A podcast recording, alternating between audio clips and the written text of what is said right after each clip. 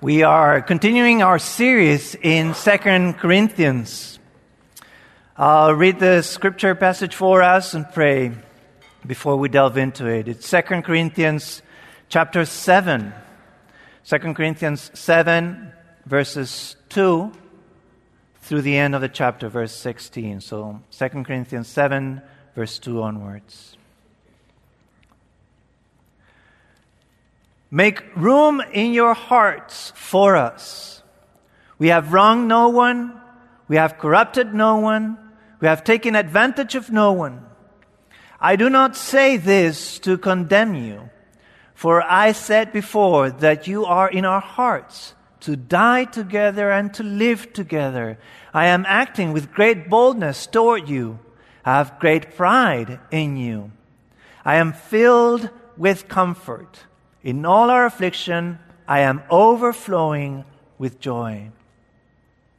For even when we came into Macedonia, our bodies had no rest, but we were afflicted at every turn, fighting without and fear within. But God, who comforts the downcast, comforted us by the coming of Titus.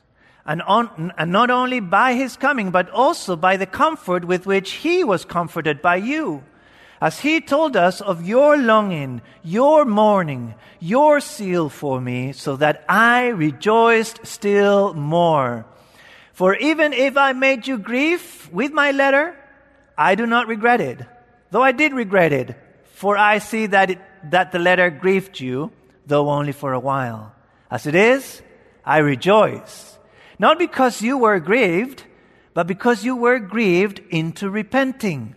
For you felt a godly grief, so that you suffered no loss through us. For godly grief produces a repentance that leads to salvation without regret, whereas worldly grief produces death. For see what earnestness this godly grief has produced in you, but also what eagerness to clear yourselves what indignation, what fear, what longing, what zeal, what punishment. At every point, you have proved yourselves innocent in the matter. So, although I wrote to you, it was not for the sake of the one who did the wrong, nor for the sake of the one who suffered the wrong, but in order that your earnest for us might be revealed to you in the sight of God. Therefore, we are comforted.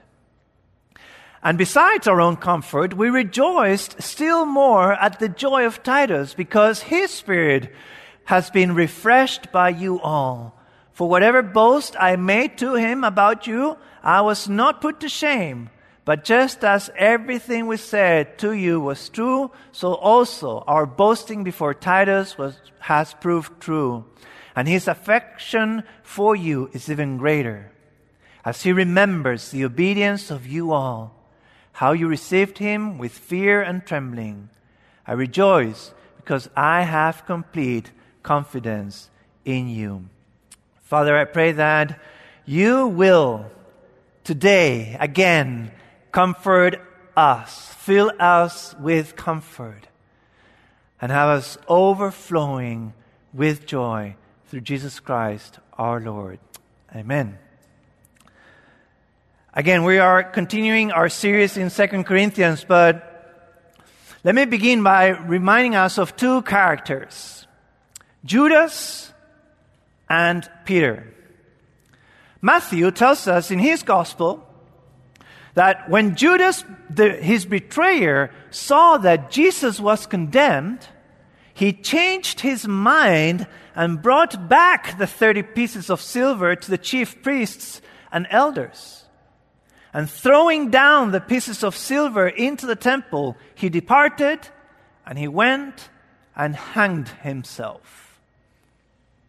Of Peter, Matthew writes, after a little while, the bystanders came up and said to Peter, Certainly you are, the, you are one of them. Your accent betrays you. Then he began to invoke a curse on himself and to swear. I do not know the man. And immediately the rooster crowed. And Peter remembered the saying of Jesus before the rooster crows, You will deny me three times. And he went out and wept bitterly. On, or on Mark's account, he broke down and wept. Both Judas and Peter regretted what they did. One humbled himself, was comforted, and reconciled to Jesus. The other, dead. Why? When we come to 2 Corinthians, right at the beginning of the letter in chapter 1, Paul introduces the, the idea of comfort, how God comforts us so that we may comfort others. This is how Paul puts it in, in chapter 1. Blessed be the God and Father of our Lord Jesus Christ, the Father of mercies and God of all comfort, who comforts us in our affliction so that we may be able to comfort those who are in any affliction with the comfort with which we ourselves are comforted by God. We must remember that, that Paul had written a severe letter or sorrowful letter. In chapter 2, Paul said that, uh, he said, I wrote to you out of much affliction and anguish of heart and with many tears, not to cause you pain, but to let you know the abundant love that I have for you. It seems like Paul sent his sorrowful letter with Titus and was waiting for him in Troas. But Titus did not show up. He wanted to hear back from him, he had the church in Corinth receive, uh, he was wondering, had the church in Corinth received the letter well? How would they respond? Imagine being in a foreign city, waiting for a friend, expecting good news from him or her, and then having to leave the city without him because you did not find him here, there. Put yourself in Paul's shoes the anxiety, the discomfort, the uncertainty. Whenever I am anxious about Bernie, my wife's location, I just pick up my phone. And even if she doesn't answer, I just say, Hey Siri, where's my wife? And I know exactly where she is. oh, Siri responded.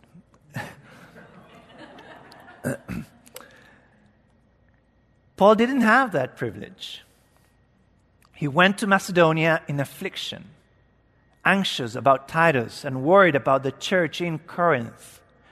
When I came to Troas, Paul tells us, to preach the gospel of Christ, even though a door was open for me in the Lord, my spirit was not at rest because I did not find my brother Titus there. So I took leave of them and went on to Macedonia. Well, that's until our passage, chapter 7, verse 5 uh, and 6.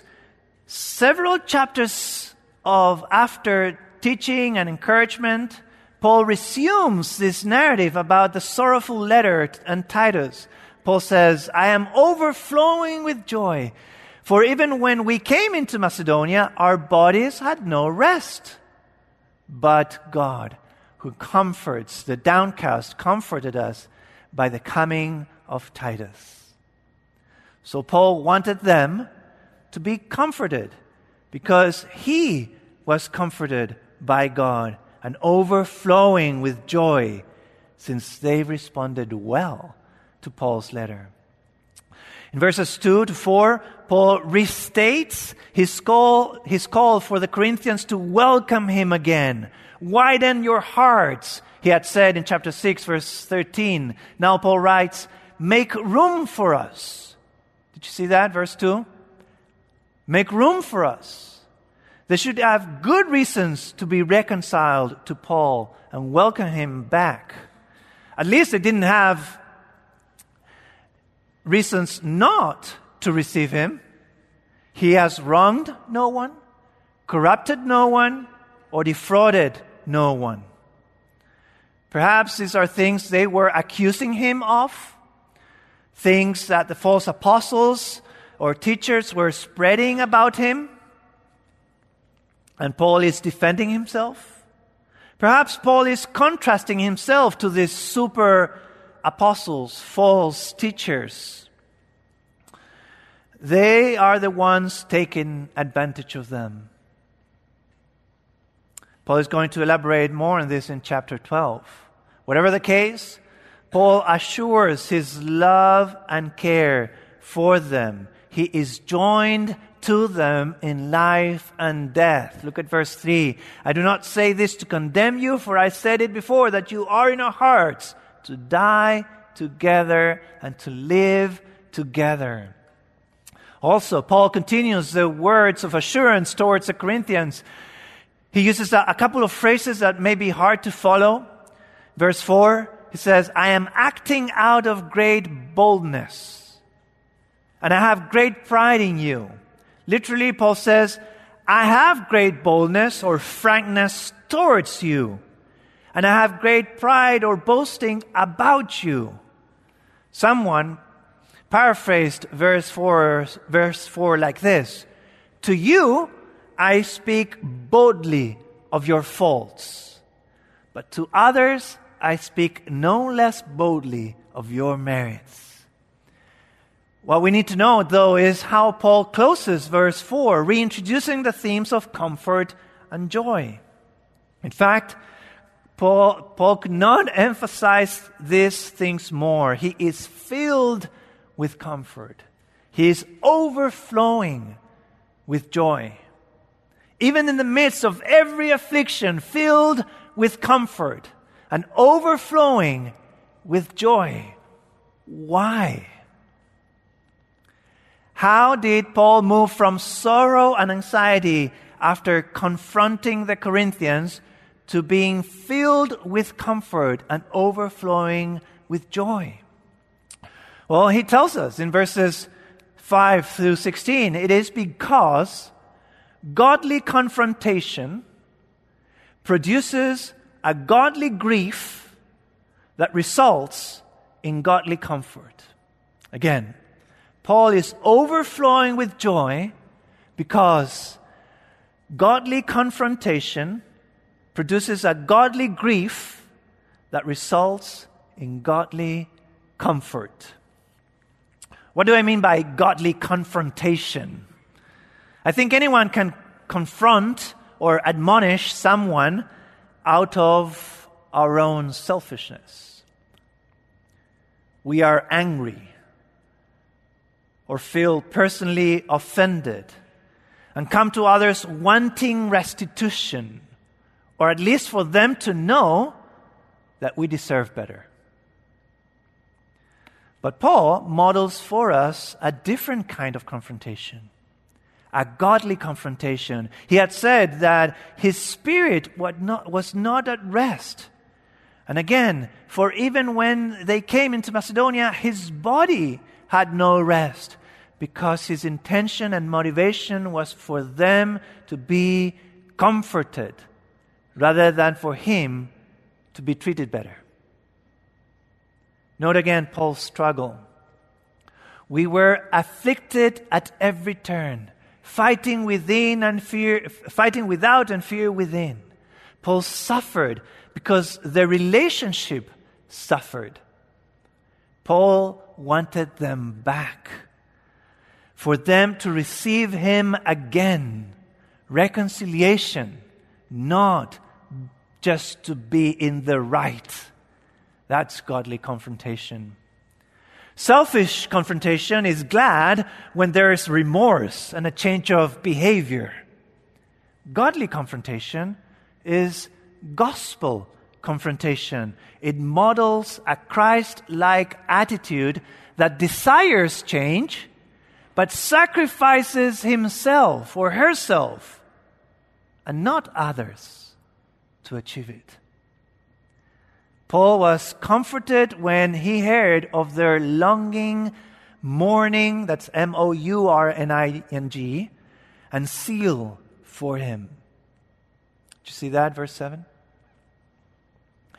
It was in that godly confrontation that Paul rejoiced still more. It was this godly confrontation that filled him with comfort and overflowing with joy. Have you had the chance to confront someone? Maybe at church, maybe at home? Why did you confront them? Was it just because you were angry? Or was it because you valued that relationship? Was it because you treasured the other's comfort in God? I know that many times at home I have not been zealous for my children's comfort, but rather my own. And I want them to know that I love them and I want their comfort. The same should be true in the church. So let's make sure we are sorrowful when we confront someone. Let's assure them that we value their relationship, that we want them to be right with God more than us being in the right. Godly confrontation. Paul is filled with comfort and overflowing with joy because godly confrontation produces godly grief. Yes, confrontation does bring grief. There's no way around that. So let's pray that it's the right kind of grief. The kind of grief a godly gospel confrontation looks for. Note verses 8 and 9.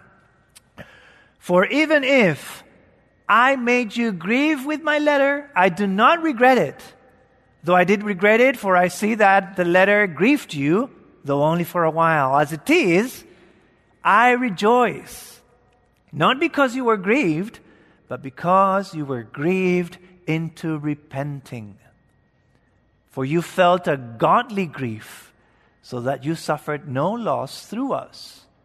Paul then rejoices in their grief because it was the right kind of grief. Godly grief that produces repentance. Look at how he contrasts the two kinds of grief in verse 10. For godly grief produces a repentance that leads to, leads to salvation without regret, whereas worldly grief produces death. Perhaps Peter enjoyed one grief while Judas suffered the other. Worldly grief is re- worldly grief is that, sorry, worldly grief is that regret or remorse that makes you stop sinning for a while. John Piper defines regret like this Regret is a state of the heart that can ruin your life, can cause you to make a shipwreck of faith and bail out of the Christian experience. You just you just give up because so many past things because of the so many past things that you feel regret for. Worldly grief changes your behavior but without changing your heart. It brings regret with no repentance.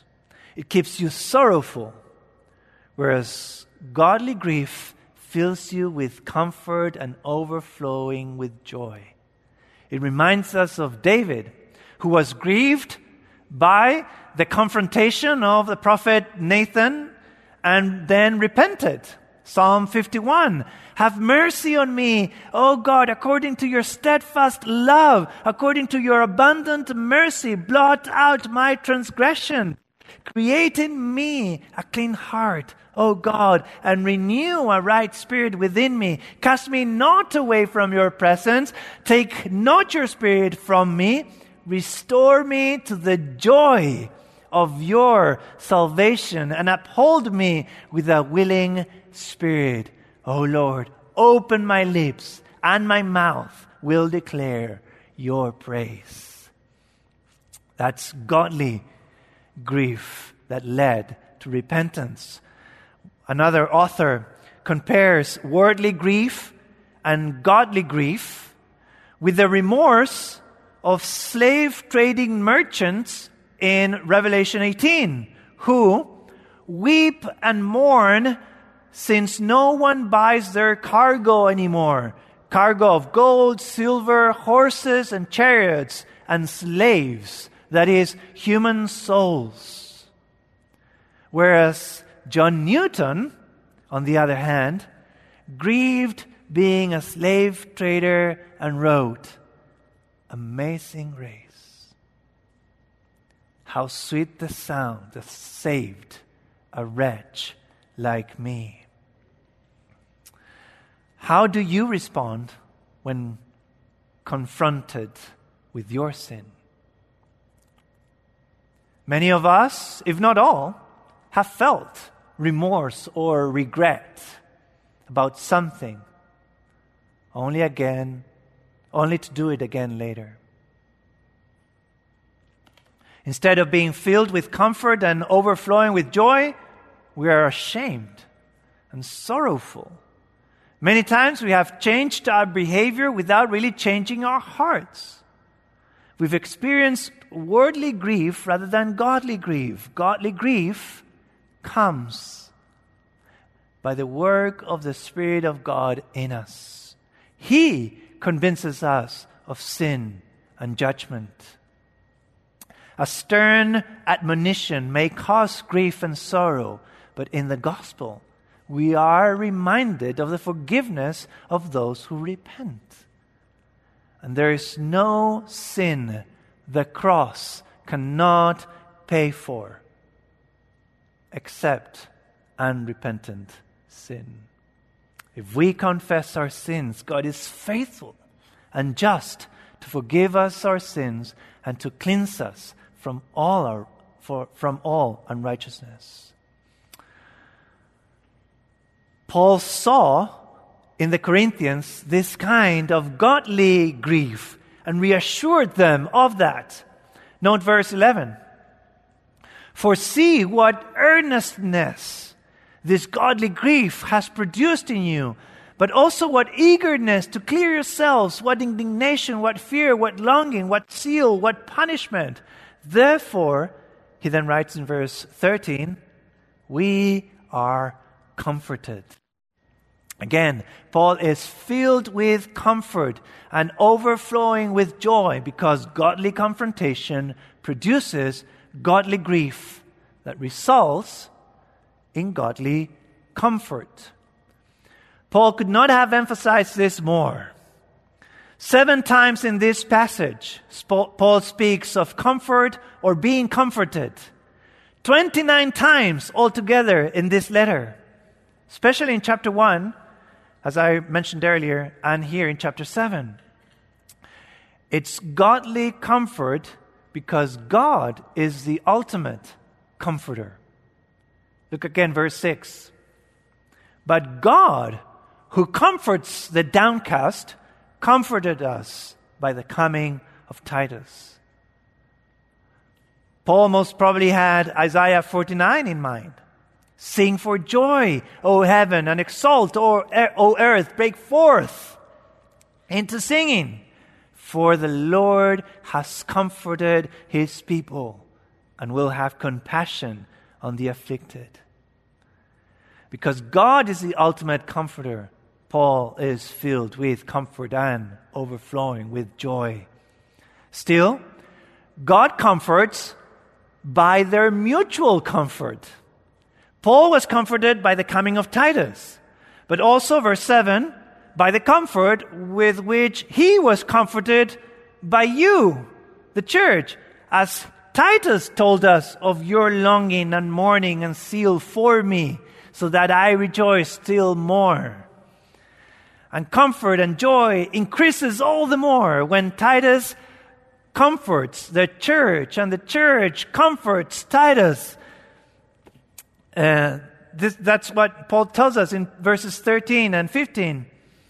Besides our own comfort, we rejoiced still more at the joy of Titus because his spirit has been refreshed by you all. Verse 15, and his affection for you is even greater as he remembers the obedience of you all. Paul comforts Paul through Titus, and the church comfort Titus, and Paul comforts the church. This is joy producing, exponential comfort. It's comfort reverberating all over like the echo in this room. Now, this is the sort of community we should strive to be. We welcome gospel, godly confrontation that results in godly comfort. We want to be a church where we are mutually comforted. That there is such a culture that everyone welcomes godly confrontation. And we comfort each other because we trust in a God who comforts us. Only through the gospel we can do that. Remember that we are sinners. We all are sinners in need of a Savior. We need to lead each other in repentance and forgiveness, not just regret and correction. In order to get there, in order to be that sort of community, we must go beyond shallow and superficial relationships. We must open our lives and be vulnerable. It's a scary thing to do, but we will never experience the fullness of comfort and overflow, overflow of joy unless we're willing to confront each other and welcome that confrontation with grace and love. Look around. We, lo- we owe each other love. That must go beyond nodding each other on a Sunday morning. Must get to know each other, share our burdens, confront each other, and comfort each other with grace and love. The church father, Am- Ambrosiaster, said that those who grieve, grieve because of sins, sorry, those who grieve because of sins receive consolation from the fact that hope of forgiveness is promised to them when they repent. And this happens amid a community of those who have received consolation from God and have been rescued from distress. It is when we are convinced that we have received grace and comfort in Jesus that we also impart grace and comfort to others. Again, we all have sinned and are saved by grace through faith in Christ. Maybe you are not a believer. Maybe you're not a Christian and have only received correction and condemnation from the church. If so, probably never felt welcomed. Then I'm sorry. It should not be that way. Maybe the thought of being vulnerable scares you. It's not easy to acknowledge our faults before others. But on the flip side, imagine a community where we strive for mutual comfort and joy. Imagine a community where you can genuinely trust each other because we are honest with each other about our failures, our burdens and we are not afraid to see others progress in their faith.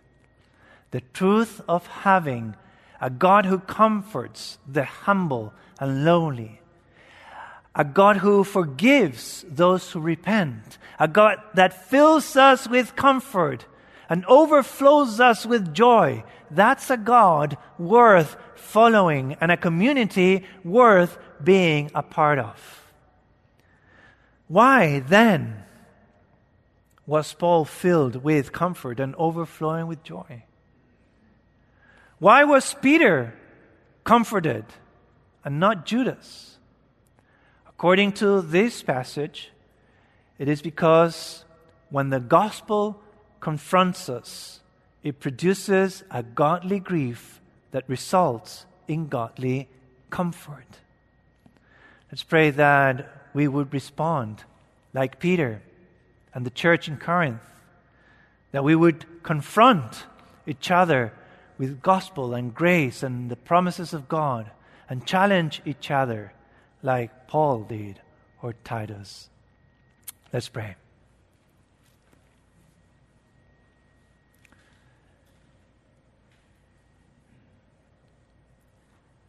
Again, Father, we, we ask of you, comfort us, fill us with comfort, have us overflowing with joy. As we become a community who confronts each other with gospel, grace, and love with godly confrontation that produces godly grief. Help us to lead others and ourselves to repentance and salvation, that we may enjoy and experience your comfort and joy, and that comfort and joy would spread and reverberate, not just within this church but all over this land. In Jesus' name we pray. Amen.